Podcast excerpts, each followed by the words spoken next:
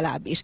Szakolcai Lajos a vendégem, és itt ugyan ünnep van, de a trianoni 90. évfordulót nem nevezhetjük az ország életében ünnepnek. Nézzük gyorsan, hogy milyen kiadványok jelentek meg a 90. évfordulóra, ami ugye ma van.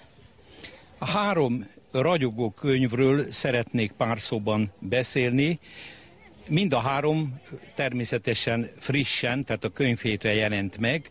Két antológiáról, az egyik a Kráter kiadásában Psalmus Hungaricus című kötet, szerkesztette a válogatta Pomogács Béla, amiféle megvilágításba hozzák elénk a cselekvő embernek a szomorúságával, a könyvben megjelent közlemények és versek. Azért mondom, hogy közlemények is, hiszen a Psalmus Hungaricus, úgy tudjuk, a magyar Zsoltár Gidát idézi, és gyakorlatilag Gida Jenő zseniális versével is zár az a pomogás szerkesztette kötet.